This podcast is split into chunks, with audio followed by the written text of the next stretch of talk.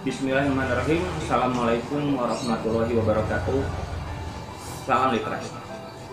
Baik sahabat literasi yang luar biasa, pada kesempatan yang berbahagia ini saya ingin mencoba membahas salah satu materi yang ada pada buku saya Hypnosis Writing, yakni tentang tips menulis cerpen. Mudah-mudahan materi ini sangat bermanfaat buat teman-teman yang hobi dalam hal menulis. Oke, kita mulai ya. Baik, cerita pendek atau disebut dengan istilah cerpen sering disebut dengan orang menulis dengan cerita-cerita yang pendek, tapi tentunya sangat berbeda dengan yang namanya novel. Kalau novel itu cerita panjang atau disebut juga dengan cerbung, cerita sambung.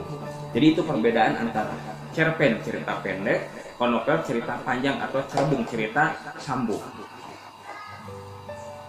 Lanjutnya adalah cerpen biasanya memperhatikan satu kejadian saja, ya, yakni satu plot saja, dan tentunya tokohnya pun sangat terbatas dengan waktu yang singkat penjelasannya. Beda dengan novel. Kalau novel itu tokohnya banyak, konfliknya banyak, sehingga itu yang menjadi dasar pembeda antara cerpen dengan novel. Cerpen sendiri itu mempunyai sebuah ciri khas, karakter di huruf. Menurut Wikipedia itu karakternya itu antara seribu sampai dengan seribu lima ratus kata. Kalau di novel sendiri, kalau disebut halamannya itu antara lima sampai enam halaman saja. Nah, sekarang timbul pertanyaan, bagaimana sih tips menulis cerpen itu sendiri? Baik, saya akan coba bedah dari buku Hypnosis Writing karangan saya yang terbaru.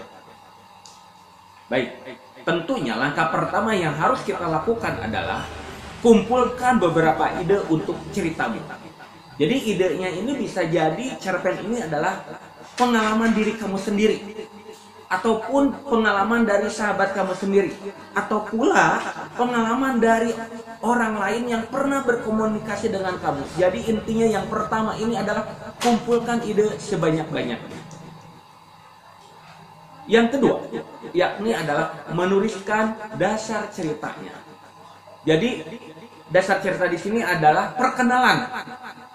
Teman-teman bisa menuliskan tentang tokoh utamanya itu siapa, lalu waktunya, keadaan cuacanya, dan masih banyak yang lain. Contoh misalkan, menggambarkan tentang sebuah keadaan alam. Teman-teman bisa menulis awalnya dengan kalimat gumpalan tipis, lembut bagaikan kapas nan putih, dan terus-menerus turun perlahan dari lereng gunung menempel di aspal. Nah, itu salah satu contohnya. Dan di sini artinya apa?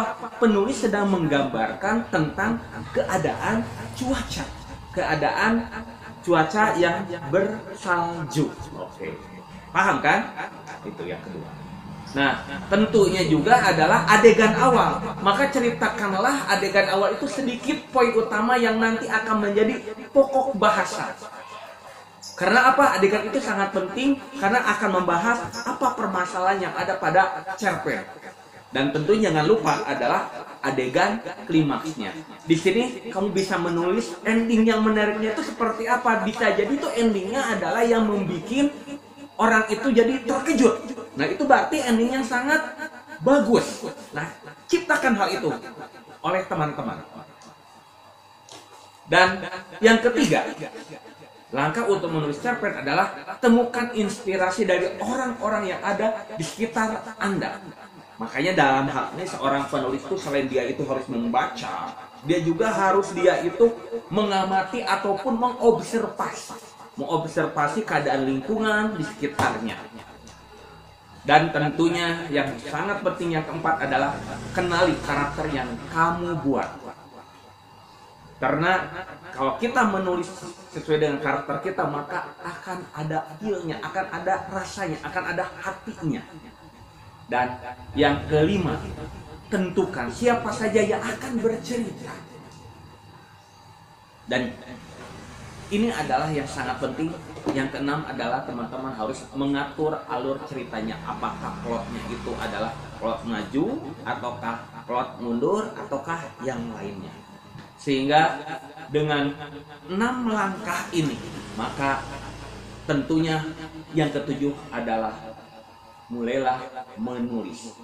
Jadi menulislah dari tips-tips langkah pertama, langkah kedua, langkah tiga, dan yang keempat. Dan selanjutnya, dan tentunya sangat penting yang ketujuh adalah segeralah menulis. Karena dengan menulis itu berarti teman-teman sudah mulai merangkai kata, merangkai kata, dan akhirnya menjadi sebuah tulisan dalam bentuk yang namanya cerita pendek. Baik, demikian yang bisa saya sampaikan kepada teman-teman. Mudah-mudahan ini bermanfaat. Sekali lagi, menulis itu harus disenangi, menulis itu membuat kita bahagia. Salam literasi, assalamualaikum warahmatullahi wabarakatuh.